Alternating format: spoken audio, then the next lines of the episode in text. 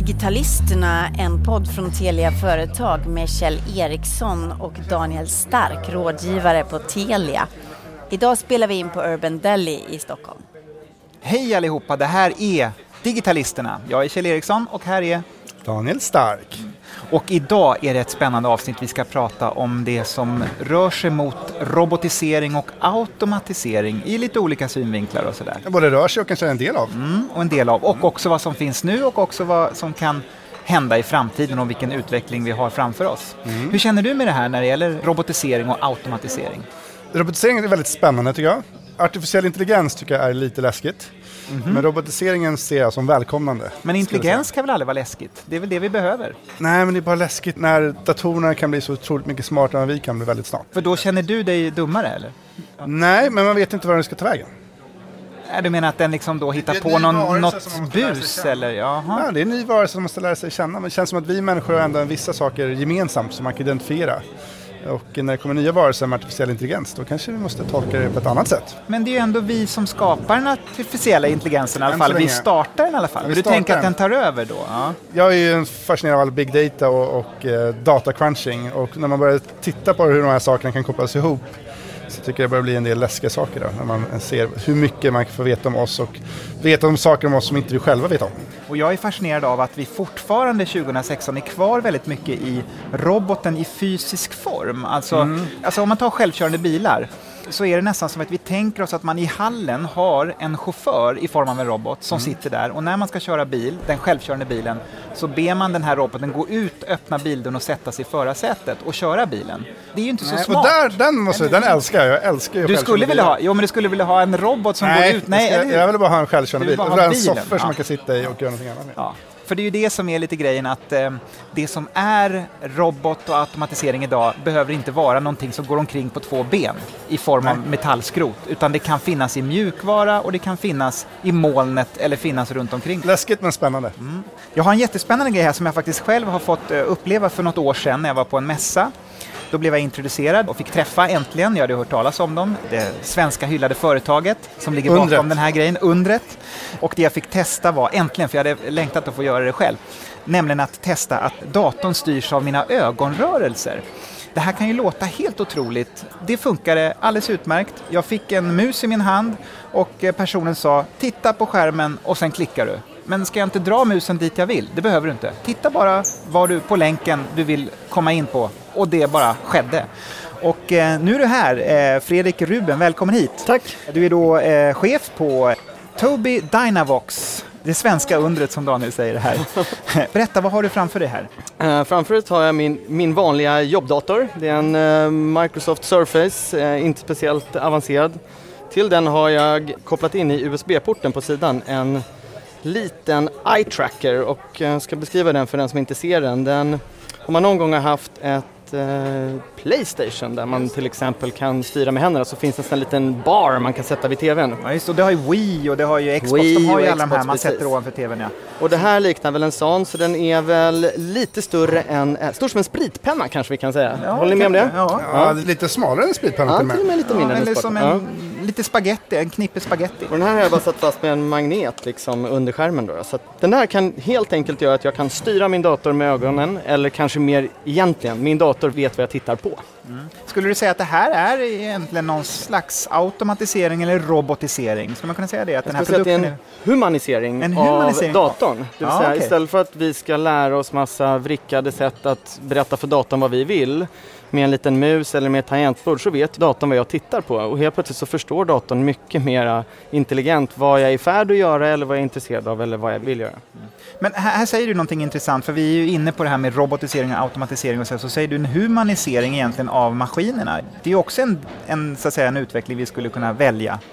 Alltså om jag tittar på Tobii mm. så är det ju faktiskt någonting med human computer interaction och sen så bara, men måste det vara en dator? Nej, det är liksom humanized technology, alltså att vi får apparater runt omkring dig att bli mycket mer intelligenta genom att förstå hur du funkar eller vad du tänker på. Mm. Daniel är lite rädd här, ska vi låta han testa då? Han är lite rädd för äh, AI. Rädd är inte, men tycker det är lite läskigt. Lite läskigt. Men vill du testa det här? Jag har ju testat. Ja, ja absolut. Ja. Vi låter Daniel testa. Det som jag visar Daniel nu då är, här ska du tänka dig in i caset att du inte kan använda en dator. Just det, så jag, jag får hålla händerna bakom ryggen här Du då? får hålla händerna bakom ryggen och det här är antingen någonting som du har varit med om i livet, alltså du har kraschat på eh, skateboarden eller har drabbats av en neurologisk sjukdom eller så är det någonting som du föds med, till exempel en CP-skada. Det vill säga du är helt oförmögen att på sedvanligt vis använda dator men du är ju fortfarande du. Mm. Och det man behöver göra varje gång för att få igång en eye tracking det är att göra en så kallad kalibrering. Den behöver lära sig Daniels Den behöver ögon. förstå dina ögon. Nu gäller det för mig att hålla fokus här, det Nej, det behöver inte vara så. så att om Och du du är bara tittar nu nu. Daniel så att det inte blir fel här. Nu ser Daniel en liten bild på en svart ruta och så ser du två stycken pluppar där. Ja. Vad tror du det är? I mina ögon antar Ja, jag. så rör huvudet lite, blinka lite. Vad händer om han nu sätter ögonen i kors? Ser man det då också? Prova. Kan du det eller du kanske fastnar då? Ja, precis. Du måste också titta hit. Nu var det för mycket för dig att göra samtidigt här. Konceptet förstår du, att den, Ja. den uppfattar vad Jag du ser är det, någonstans. precis. Så då behöver du göra en så kallad kalibrering. Så jag vill att du ska titta på delpunkten. Rör dig lite fram och tillbaka så att den bara hittar vad du är. Du behöver inte liksom koncentrera dig nämnvärt och inte heller stirra. Däremot så kan du tänka på att du är faktiskt helt förlamad så du kan ju inte röra dig. Just det. Så Daniel, alltså, nu, nu kalibreras den. Det är en eh, orange prick som åker fram och tillbaka på skärmen och Daniel är ombeds nu att titta på den här pricken för att då datorn, eller ja, för att Tobii-produkten här ska lära sig och hitta dina ögon var de då är. Det är intressant för man beräknar vart den ska, man tror att den ska åka så börjar titta i förväg också. Ja, precis. Nu har du fått upp en liten eh, ram längst till höger på skärmen. Det är en här kan- sidomeny här alltså. Sidomeny. Så här har du markera, scrolla, vänsterklick, inställningar, högerklick, dubbelklick, tangentbord. Så att om du bara tittar lite upp och ner på den här så ser du att det händer saker när du tittar på dem. Man ser alltså att den här, ehm, ja det markeras på Ja, skärmen jäklar. var du tittar. Ja. Nu har jag ett Word-dokument uppe här nere. Daniel tittar alltså på ikonen för vänsterklick och sen på ikonen då för Word och då öppnas Word utan att du då rör datorn. Allting styrs med ögonen. Nu har jag öppnat ett dokument och nu börjar du skriva lite rappakalja här. Men du kan börja en ny rad, då trycker du på Så. enter. Hej Kjell, ska jag. Ja, och sen så ser du här har du då word prediction, eh, alla, Lameller. allt du har. Och sen blir den här ju smartare ju mer du använder den. Hej Lameller har jag skrivit nu istället för Kjell. Men det var, jag skrev ju Kjell först, men det, alltså, det funkar jättebra. Så det är inte så att det är jobbigt på något sätt. Mm, jag ska förklara här för alla som inte ser. Jag tror att det gäller alla faktiskt, för en podd ser man ju inte, kommer jag på nu. på skärmen nu, eh, ett tangentbord alltså, som man ju är van med att man ska då använda fingrarna på här kanske, eller skriva med fingrarna. Men du tittar med ögonen på den tangenten du vill att den ska skriva och du lyckas alltså skriva Hej Kjell på skärmen här Daniel. Hur känns det här att plötsligt liksom inte använda händerna och, och verkligen se att det fungerar? Det är jäkligt coolt. Just hur man inte behöver koncentrera sig så mycket sen. Alltså, eh, I början märker jag att jag försöker stirra, men jag kan behöva titta på dem istället. Det funkar jättebra. Och det som är ganska intressant i det här är att man, man jag brukar vara ganska noggrann när jag träffar allt ifrån journalister till eh, folk jag pratar om. Prova att göra så här, för man tänker sig att det här ska vara något sorts jättekomplicerat och det tar flera månader att lära sig och, och så vidare. Men du öppnade den här direkt och skrev Hej Kjell. Och klart att som allting så blir man ju bättre när man tränar. Men det är rätt, rätt straightforward alltså. Vem är det som använder den här typen av teknik? Det här caset som du tittar på nu, det är en person som behöver ett hjälpmedel. En person som av någon anledning inte kan använda en dator. Och det är ju den vertikal som där Tobis grejer har blivit störst idag. Det är ju 75 procent av vår omsättning på en knapp miljard kronor. Handlar om att just hjälpa människor med olika typer av funktionshinder att kunna kommunicera både genom talsyntes eller genom att kommunicera via sociala medier eller att helt enkelt kunna kolla på Netflix eller Facebook eller vad det nu kan vara. Har du något konkret exempel på någon person som har glädje av det här? Vi har jättemånga, det är en av de fantastiska sakerna med mitt jobb, att det bara regnar in case. Vi har ju hundratusentals användare ute där och det växer ganska fort. Vi släppte en story om en kille som heter Sebastian, han pluggar mediateknik här i eh, Stockholmstrakten och han använder följande mjukvaror. Han jobbar på en PC, han använder Adobe, Photoshop och han använder eh, liksom alla typer av video och, och redigeringsprodukter som vem som helst använder. Sebastian är född med CP-skada, han kan inte prata, han kan inte egentligen röra någon del av, av händer eller någonting. Går på en helt vanlig skola, i en helt vanlig klass och faktum är att om man tittar på den här filmen så har han även gjort all grafik till filmen själv. Då. Hade han kunnat gått på den här skolan utan? Han hade kunnat göra det för fem år sedan. Och faktum är att det är också det som är lite Så en läskigt. enorm skill- Ja, det är lite läskigt för att många av de här funktionshindren som vi hjälper, det har ju funnits i urminnes tider. Och väldigt många har ju helt saknat förmågan att kunna uttrycka sig överhuvudtaget och då har man alltså inte vetat, är den här personen kognitivt med överhuvudtaget? Och sen så har man gett dem det här hjälpmedlet och visat att de kan lära sig läsa, skriva och är egentligen precis så intelligenta som du och jag. Och så har man liksom aldrig fattat det. Men kan även bli så de som då egentligen inte har då av eh, kroppsliga skäl kanske då eh, behöver använda den här, även också får upp ögonen för den här tekniken att man vill använda den? Då? Ja men absolut så är det. Och då kan man säga, vad är ett handikapp? Vad är musarm till exempel? Det är ju någonting som absolut skulle kunna vara avhjälpas med att inte hålla på att använda en mus. Men sen så ser vi det som är kanske det som får mest attention just nu i hela gamingområdet, framförallt PC-gaming, där du genom eye tracking får ju liksom en tredje hand. Ja, just det. Du spelar Assassin's Creed eller den typen av First Person Shooter-spel och du använder ju då vänster hand för framåt, bakåt, höger, vänster. Du använder höger hand för musen och knapparna och sen så använder du ögonen för att styra var du panorerar kameran, vad du siktar på och så vidare. Så du får liksom en, ja, en, en tredje möjlighet? Det blir, jag vet inte ens vad det heter på svenska, vi är så amerikaniserade, men immersion, alltså du sugs ju in i spelet på ett helt annat sätt och spelkaraktärer i spelet tittar tillbaka på dig när du tittar på dem och det låter som en sån subtil liten fånig sak och det gör en jätteskillnad för upplevelsen. Men jag tänkte på hur mycket kan ni utläsa det? För en sak är vart man tittar någonstans. Kan ni även se något mer? För man brukar säga liksom att man har liksom en stålblick eller att man, är, man, man kan se på en blick om man är ledsen eller arg eller glad. Kan ni se sådana typer av känsloyttringar också i, i ögon? Man kan göra enormt mycket analyser. Alltså ögonen är ju egentligen en förlängning av hjärnan, rent liksom praktiskt. Och det är det tredje området av Tobii. Alltså vi arbetar då att analysera mänskligt beteende. Och det gör man ungefär till 50% kommersiellt, det vill säga eh, hur ser, ska tandkrämstuben se ut? Eller var, var på hyllan på ICA ska schampot stå? Eller då i ren forskning, det vill säga att man analyserar vad människor tittar på. Och då kan man ställa diagnoser, man kan förstå hur människor fungerar och faktum är att det inte bara människor, vi gör det på apor och på andra djur också. Det är men ganska galet. Kan det inte bli liksom en baksida här? Nu blir jag lite nervös. Jag tänker så här. Nu blir Kjell nervös. Ja, men jag tänker att om jag är lite blyg av mig någon gång och så träffar jag någon och då sänker jag blicken och råkar lägga den på de delar man egentligen inte kanske ska titta på någon. Eh, och liksom tekniken då läser av att det där är en snuskis, fast jag kanske bara är blyg. För det första så är det inte så vanligt som du tror, för det har ju vi märkt också, att man mm. tror ju då att italiensk reklam ser ut som den gör på grund av eh, den som står där. Och så visar det sig att dels killar och tjejer tittar på ungefär samma sak. Okay. Och inte alls bara på det du tror.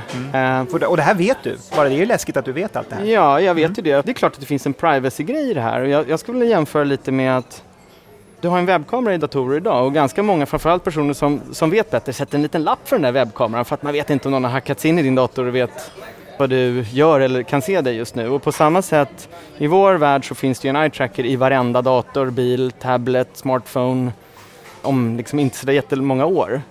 Och det är klart att kan man börja ta reda på vad människor tittar på då kan du också egentligen börja ta reda på vad de har för åsikt. Där måste vi vara försiktiga. Eh, man får inte filma på en öppen gata. Får man använda eye tracking på öppen gata? Nej, men riktigt så vass är inte tekniken än. För att det bygger faktiskt på att du gör ungefär det du gjorde nu, att du står framför en dator och... och... när kommer det att man inte behöver göra det? När kommer men, Då måste du flyga runt små droner och, och zooma in. Jag, jag, du målar upp lite grann som att Fredrik går omkring liksom och trackar av och tittar, där går någon och tittar uh, däråt och så vidare. Nej, men så jag, jag tänker att det finns mycket alltså, så här, polisbekämpning. Men, men, jag har, jag kan säga, jag har, jag har faktiskt eh, också då i samband med att jag fick första gången testa det här så testade jag även den tekniken att jag hade ett par glasögon på mig som då registrerade allting jag tittade på som man då som du säger kan använda i kanske en butik när kunderna kommer in, vad fäster de blicken på och så vidare. Eh, och så fick jag fram statistik exakt jag hade tittat. Självklart så provade jag och utmanade systemet och tittade på de ställen man inte ska titta på. Och absolut blev jag avslöjad. Var det här din ja. förklaring att du, mm, att du Jag sa att jag gjorde det i forskningssyfte och då är det okej. Okay, är det. Du, eh, Fredrik, eh, stanna kvar här ja. så ska vi säga hej till en till gäst här. Välkommen hit Sara Riggare. Tack. Du har stått och, och lyssnat också samtidigt här. Ja, gjort. Du är forskare och en av regeringens experter inom det här life science och ja. en av initiativtagarna till Quantify Self-rörelsen i Sverige. Ja. Och sen är du också patient med Parkinson. Ska vi börja med Quantify Self-rörelsen? Vad är det för någonting? Det är en rörelse av, det finns inga riktigt bra ord, men self-trackers, body hackers och life-loggers. Och det handlar om att mäta saker om sig själv för sin egen skull. Okej, okay. och till exempel? Till exempel hjärtfrekvens eller blodsocker eller hur mycket man kan träna för, för att optimera sin fysik och annat. Men också inom andra områden som att lära sig att komma ihåg saker eller att hålla upp ordning på sina möten på ett bättre sätt och effektivisera sitt arbete. Mm. Men det är oftast tänker man mest på hälsoaspekterna när man pratar om Self. Mm. Vad, vad mäter du för någonting om dig själv? Jag mäter inte hela tiden. Jag mäter när jag behöver kolla någonting. Jag mäter saker relaterat till min sjukdom, till Parkinson, mm. för att optimera min medicineffekt. Eh, mm. Och då är det någon hårdvara, mjukvara, hur fungerar det här? Jag gör det genom att logga mina, när jag tar mina mediciner, de tider och titta på hur snabbt jag kan röra fingrarna mm. under dagen. Mm. Fingerfunktion, fingertapping använder jag för att se som ett mått på medicineffekt. Och så plottar jag det och ser då hur det går upp och ner baserat på medicinintag och annat. Gör du det här genom att titta på dina egna fingrar eller har du någon jag, jag har pryl som mäter? En gratis app på min smartphone ah. där jag kan ladda ner resultaten på hur många nedslag jag kan göra på 10 sekunder och så gör jag det med höger och vänster hand och så, och så gör jag en, en graf av det. Men du har inget chip inprogrammerat och sånt där som mäter det? Jag har inget chip. Jag skulle gärna ha ett chip om det fanns någon praktisk användning för det. Jag har inte hittat någon riktigt än. Men du har funderat alltså? Det finns andra, eh, en av de andra initiativtagarna till Quantum Self i Sverige har ett chip i handen som man till exempel använder för att låsa upp eh, dörren på jobbet och sånt där. Just det, här var en annan gäst som gjorde faktiskt. Ja, just det. Mm. Hur ser du då på det här, vi har, när vi inledde eh, programmet här om robotisering, automatisering och så. Och Fredrik använder ju då ordet liksom att humanisera då maskinerna. Vad, ja, hur ser du på det här? Ja, men jag älskar det uttrycket. Det, det är precis det det handlar om. Att det handlar inte om att göra oss mer tekniska, det handlar om att göra tekniken mer mänsklig. Mm. Och egentligen, många tror att Quantify handlar om mätnördar och teknikfreaks.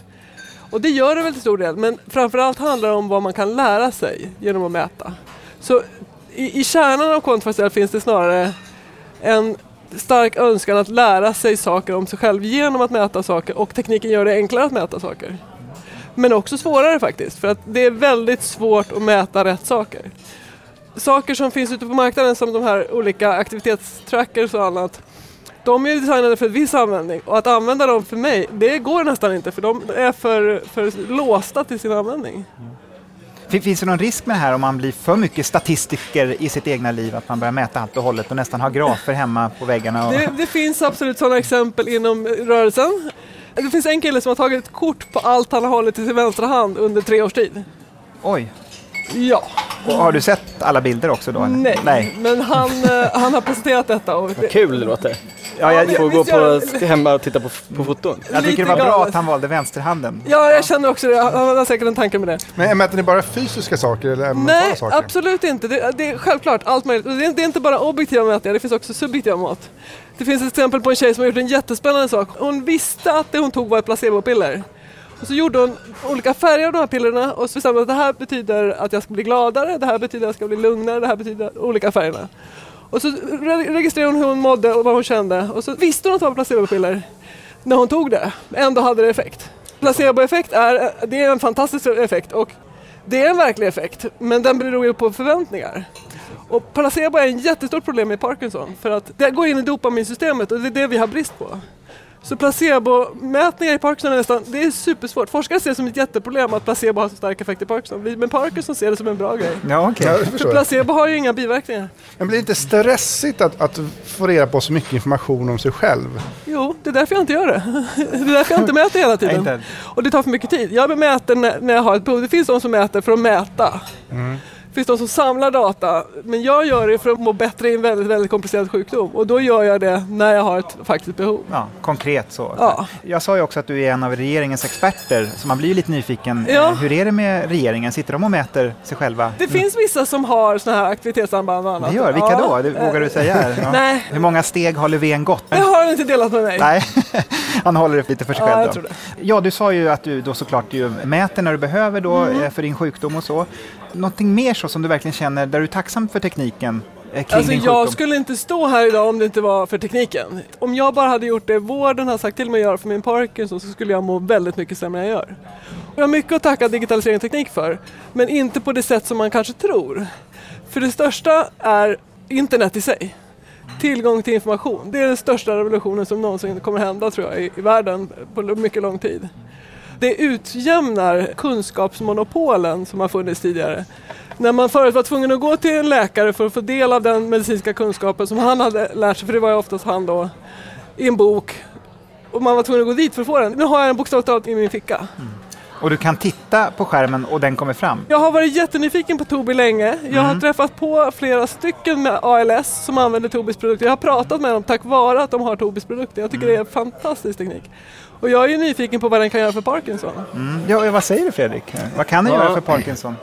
Just Parkinson är lite intressant av flera skäl, men dels för att jag faktiskt personligen har levt med en mamma som har haft Parkinson i över 20 år. Mm, mm. Och i Parkinsons fall så handlar det dels om att en del av dem med Parkinson tappar förmågan att prata men inte nödvändigtvis den motoriska delen. Mm.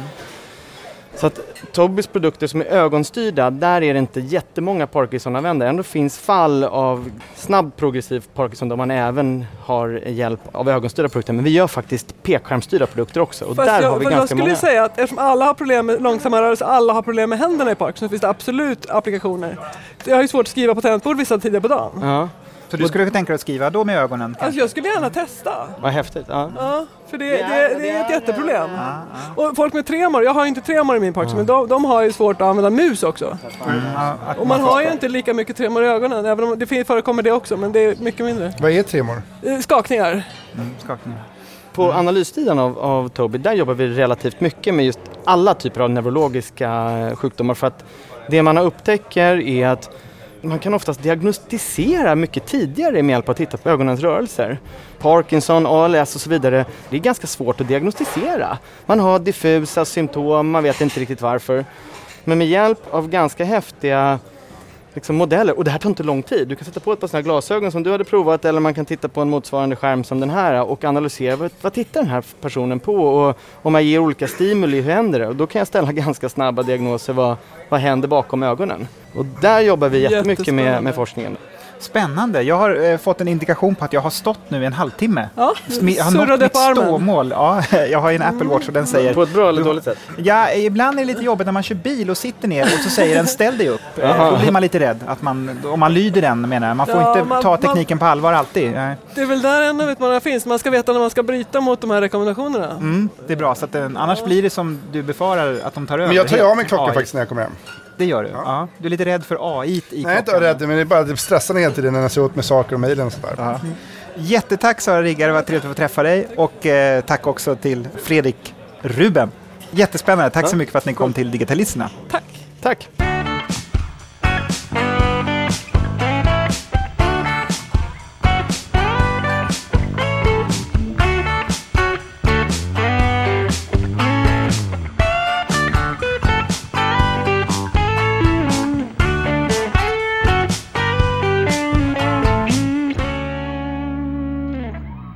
Ja, Daniel, robotar, det har ju alltid fascinerat oss människor och det här märks ju framförallt i filmens värld. Ja. Ja. Så spetsa nu öronen och så vill jag att du försöker eh, tala om för mig vilka robotar du hör som döljer sig här i klippet. Punch this. Yes! Hammer fist! Sidekick! Knife hand! Back kick! Gummy bears! What mission? What are you talking about? I've just about had enough of you. Go that way. You'll be malfunctioning within a day, you nearsighted scrap pile. Mr. Theodore Twombly, welcome to the world's first artificially intelligent operating system. Please wait as your operating system is initiated. Hello, I'm here. Hi. Hi, I'm Samantha. What's wrong with you? Low battery.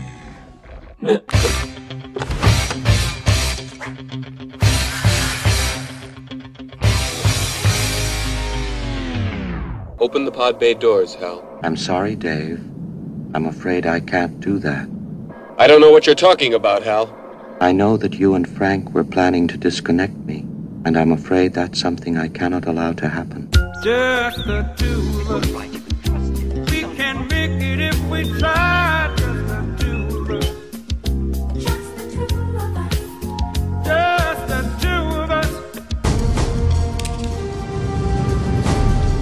Hasta la vista, baby. Ja du Daniel, Ja, bring back memories. Ja, kan du pricka in dem? Nej, men R2D2 kan man ju pricka in i alla fall. Ja, är det den enda? Nej, men Terminator kan man ta också. Ja, det och HAL, men det var ju lite fusk, för det hörde Ja, det hörde du. Eh, och då hörde du också Samantha, eller hur? Från Nej, filmen She. Jag har faktiskt inte sett den filmen. Har du inte? Nej. Eh, och eh, roboten Baymax från filmen Big Hero 6. Kunde du alla Kjell? Jag kan absolut allihopa. Jag är ju Du- robotexpert. Ja. Det är sant. Och jag har ju absolut ingen fuskpapper. Nej, oh nej. eh, vilken är din favoritrobot? R2D2, för de är söt. Ja, den är söt. Och den blippar och lite så här... Ja, så sätts den in i en kontext där de är rätt mänskliga i en rätt så hård värld. Och det gör nog att man får en större koppling tror jag till robotarna. Så i valet så skulle du alltså skaffa då en R2D2? HAL är ju rätt spännande också. Det var lite läskigt med det här, men HAL kanske jag skulle nog vilja ha helst. För jag gillar ju artificiell intelligens. Fast det är läskigt. Du gillar det fast det är läskigt. Ja. Du, du dras mot det verkligen. Jag dras mot det, men det är läskigt. Hemma skulle du vilja ha en, en liten lysande Lite snällare version som- av HAL kanske. Ja. Men jag gillar att den kan tänka. Jag tycker vi faktiskt ibland glömmer bort de robotar vi redan har. Alltså tvättmaskinen, diskmaskinen. Jag ser det som en slags köksrobot och eh, tvättrobot. Som jag är väldigt glad att jag har. Ja, ja, men Ja, de underlättar livet en hel del faktiskt. När det gäller robotar och automatisering och sådana saker så finns det ju förstås väldigt många svårigheter. Det kan ju låta svårt att styra en dator med ögonen, men vi har ju själva sett att det fungerar här och så.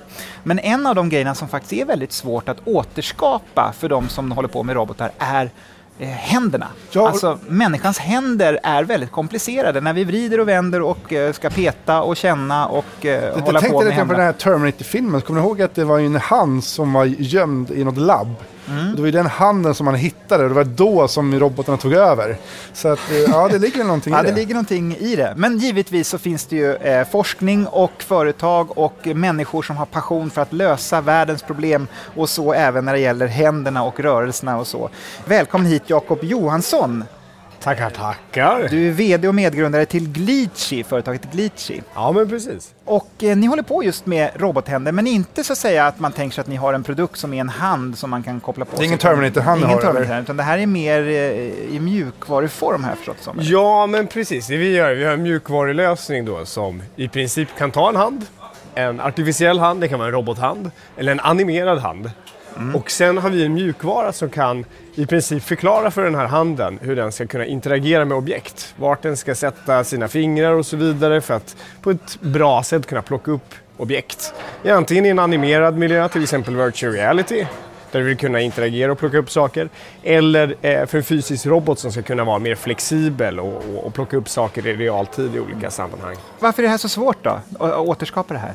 Ja, men händer är enormt komplexa. Om vi tittar på animationsindustrin, så jag vet inte om ni har tänkt på det, I, inom animation så undviker de ofta att visa händer för de är absolut svårast att bara animera. Ett typiskt exempel som jag brukar dra är att Simpsons bara har fyra fingrar. För att det tar så mycket extra tid att göra ett femte finger. Matt Groening ville göra fem fingrar, men animatörerna sa, sa nej. För att det skulle ta så mycket extra tid. Och det är för att om man tittar på antalet leder som du har i, i en hand jämfört med hela resten av kroppen så har du nästan dubbelt så många leder i händerna som hela resten av kroppen. Sen kan du plocka upp saker på helt olika sätt och eh, de, de är väldigt eh, finfärdiga så att säga. Fing, trots- fingerfärdiga. Men trots att de, liksom, de största då, animatörerna och tecknade filmerna och så liksom, på något sätt försöker undvika händer till varje pris så har ni gett er in i den här branschen. Det verkar ju helt vansinnigt. Ja, men vi, vi kommer vi kommer ju från robotik egentligen och där har man jobbat väldigt länge med, med att försöka skapa eh, om man börjar med de här parallel jaw grippers, såna här enkla som bara är typ två fingrar. Kniper, Ja, precis. Som man stänger och öppnar. Och det har ju gått mot mer flexibla händer som kan plocka upp saker och så vidare. Det här har man ju forskat på väldigt länge mina två medgrundare Kai och Dan två eh, riktiga experter just på grasping technology för robotar. Så lite därifrån vi kommer. Sen har vi insett att det här problemet finns inte bara bland robotar utan även i, i den animationsindustrin och spelindustrin och framförallt virtual reality som börjar explodera nu. Är det viktigt att det måste vara så som vi människor har i händerna för att en robot ska fungera? Alltså är det viktigt att ha fem fingrar som jobbar som våra fingrar gör? Eller finns det andra sätt att liksom lösa samma problem på? Men det här är lite intressant faktiskt. Tittar man på mycket forskning varför vi har fem fingrar överhuvudtaget så är det väldigt svårt och se varför vi har det. Vad, vad det skulle vara för fördel gentemot fyra fingrar. Det är väldigt svårt att sätta fingret på vart i evolutionen det här faktiskt gav någon nytta. Så på ett sätt nej, men på ett annat sätt så är hela världen runt omkring oss skapade för våra mänskliga kroppar och, och våra mänskliga händer. Så ska du ha robotar som ska automatisera mycket av sysslorna som vi människor gör så behöver de en, en något sånär lik människohand i alla fall. Sen ser man att de här enklare eh, gripklorna och sånt är mycket snabbare och effektivare och kommer förmodligen fortsätta vara så i många, många, många år till.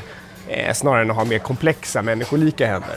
Man ska nog se på varje användare. Så inte riktigt där med en Terminator-handen nu? Nej, inte riktigt. Det, det börjar komma. Det är ett helt gäng olika bolag runt om i världen som skapar sådana här flexibla händer. Men... Ja, för vad ska man ha era händer till så att säga? Du, du har ju nämnt lite grann här, virtual reality-världen till exempel. Ja. Nu kommer ju mycket inom spelindustrin också. Man ska hålla en handkontroll i handen och sen ska man plocka ett glas kanske fast i den virtuella världen och så. Mm. Men, men mer exempel på vad man kan använda er teknik till? Ja, men så vi tittar på kortsiktigt så jobbar vi väldigt mycket med, med just virtual reality där du vill kunna använda dina händer, interagera och det ska se helt realistiskt ut så att det verkligen känns som att du är i, i virtual reality. Eh, långsiktigt så kommer vi titta på mer eh, robotapplikationer. Vi har ett stort samarbetsprojekt med en stor eh, robottillverkare just nu. En robot ska kunna plocka upp olika typer av instrument och inspektera dem för olika syften. Och det är lite dit vi vill gå, att göra det möjligt för robotar att kunna vara väldigt flexibla i sina olika uppgifter. Mm. Plocka och ut vi, diskmaskin då? Eller? Ja, men till exempel en, en diskmaskin. Men att se om det är smutsigt eller kladdigt? Eller? Ja, men till exempel. Det är, det, är, det är ett snarlikt applikationsområde vi tittar på just nu. Men, men, gör ni det med synen eller gör ni det med känslan eller båda? Alltså hur, hur löser ni de här problemen? Vad, vilka sinnen är det som används? Du har en rad olika problem du måste lösa när du ska få en robot kunna plocka upp saker. Dels måste den förstå omvärlden, så du ska ha någon form av datorseende. Så identifiera att objekten är där. Sen måste du på något sätt kunna veta hur roboten ska bete sig för att plocka upp saken. Och det är det vi fokuserar på mer än någonting annat. Hur ska robotens hand Må den vara en trefingrad hand, en tvåfingrad hand eller en femfingrad hand. Hur, hur, ska den röra sig för att plocka upp det? Det är precis det vi fokuserar på. Sen så är det ett ytterligare problem. Hur mycket kraft ska man sätta på det här objektet? Hur mycket haptik och så vidare? Eh, ska du först plocka upp ett ägg och sen i nästa sekund plocka upp eh, någonting väldigt tungt? Så det blir klurigt för roboten. Så vi fokuserar på, på framförallt mittensteget att, att berätta för roboten hur handen ska röra sig och vart den ska plocka upp ett objekt. Vilka är typiska branscher som skulle använda er teknik? Om vi tittar på robotbranschen så ser vi mycket som händer inom collaborative robotics när robotar ska kunna samarbeta med människor. Och då blir det helt andra krav på robotarna. Istället för att du kommer från bilindustrin där du har en robot som kan göra en repetitiv rörelse som om och om igen plockar en sak på ett ställe och ställer den på ett annat ställe. Ska du samarbeta med människor då kommer du behöva interagera med olika objekt som ligger på olika sätt och så vidare. Har du något exempel som skulle kunna, rent idag, som skulle kunna ersättas med hjälp av, eller som är nära? Ja, men det är mycket till exempel inom mobiltelefonstillverkning där människor tillsammans med robotar kan sätta ihop de här mobilerna. Men då kräver det som sagt att roboten ska kunna vara mer flexibel. som sagt. Men kan det gå så långt att eh, ni skapar ett par händer som gör att våra händer inte behövs längre så att robotarna kan till exempel laga och fixa sig själva och bygga sig själva så till slut kan vi bara ligga i hängmattan och titta på? Ja men eh, nästan, Jaha, ska man säga. Det låter lite läskigt. Men våra nästan eh, drömanvändningsområde eh, är ju att kunna bygga en riktigt smart handprotes som fungerar precis lika bra som en mänsklig hand. Så människor som, som inte har en hand och inte kan använda den på liksom ett lika bra sätt som människor ska kunna använda den här robothanden att göra. Men skulle man kunna tänka sig att man då kan få en tredje hand äntligen? Om man ja. nu skulle behöva det? Ja, det är inte omöjligt. Så den förlängda armen får en helt ny innebörd? Ja, man skulle kunna ha en i ryggen som kan fixa saker eh, bakom ryggen på en. Ja, Medan man jobbar framåt. att den kliar på ryggen. Men du ja, det kan det göra också. Ja, det finns ja. några delar på ryggen som är väldigt svårkliade. Det, tror jag. Ja. det här är ett reellt problem som man skulle lösa. Mm. Nej, men jag tänker mig att man liksom, om du har två händer framåt, du står och jobbar i köket och sådär, och så bakom så, så du står och diskar men bakom dig så knådar man degen till efterrätten, liksom man ska baka bullar eller någonting, på liksom bänken bakom. Ja, med händerna bakom då. Ja, med två robotarmar som sitter på dig själv. Skulle ju kunna vara möjligt. det skulle kunna vara ett Eller så har man en robot som gör allt det där. Så ja, det kan man, man också tänka sig. Ha det gött och äta lussebullar. kan vi också. Ja. Eller man till och med blir matad med lussebullar av handen.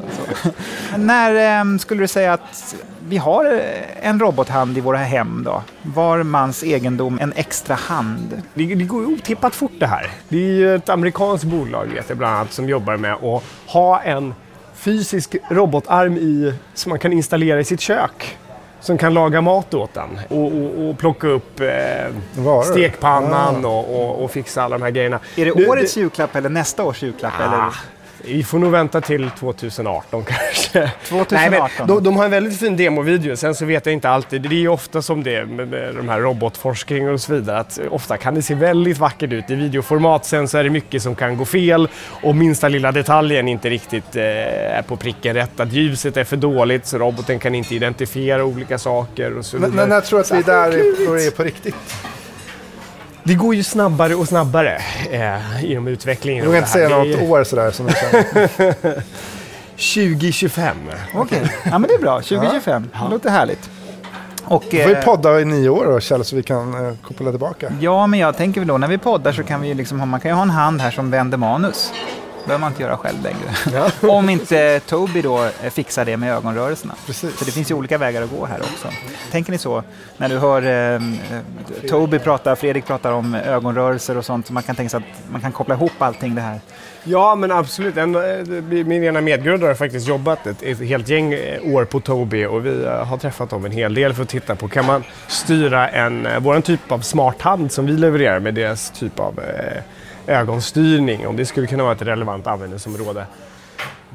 Hur kommersiellt är området nu? Alltså, hur mycket är forskning och hur mycket är kommersiellt? Väldigt mycket forskning och det är därför vi fokuserar väldigt mycket på eh, de här animerade applikationerna just nu. För där ser vi en marknad idag där spelutvecklare och, och olika virtual reality-utvecklare köper vår teknik idag. Medan de här robotikdelen så är det som sagt mycket problematik eh, som ligger lite utanför vårt expertisområde. Allt ifrån datorseendet till eh, haptiken och så vidare. Det är den virtuella världen som ni hittar den kommersiella delen idag. Precis, där vi fokuserar väldigt mycket idag och där vi löser ett vä- väldigt konkret problem i dagsläget med samma teknik. Jakob Johansson, nu ska du få min hand här. För nu är vi klara. Skaka Tack så tass med dig. En riktig hand. Ja, men faktiskt. Riktigt det hand, känns fast handslag. men det där en riktigt, känns ja, bra. Det, det känns bra. Känns inte alls sådär kall och hård som det kan vara Nej, på det- robotar. Välprogrammerad hand. den var duktig på att skaka hand. Prova Daniels handslag också. Ja, den var lite mer död fisk där. Stort tack eh, Jakob Johansson, VD och medgrundare eh, till Glitchi och lycka till med era händer. Tackar så mycket. Och då så eh, Daniel, då var vi klara för den här gången, men fler avsnitt hägrar. Absolut, det gör det väl alltid. Och har ni missat några av våra avsnitt så var inte rädda att gå tillbaka och lyssna Nej, igen. framtiden är ju eller- trevlig, men det finns mycket ro- Det som har finns hänt många roligt i avsnitt som ligger där och lurar som ni kan lära er mycket av om ni är intresserade av digitaliseringen. Yes. Eh, Digitalisterna, vi är klara för den här gången. Jag heter Kjell Eriksson och du Daniel Stark. Yes. Hej då! Hej då! Hasta la vista, baby.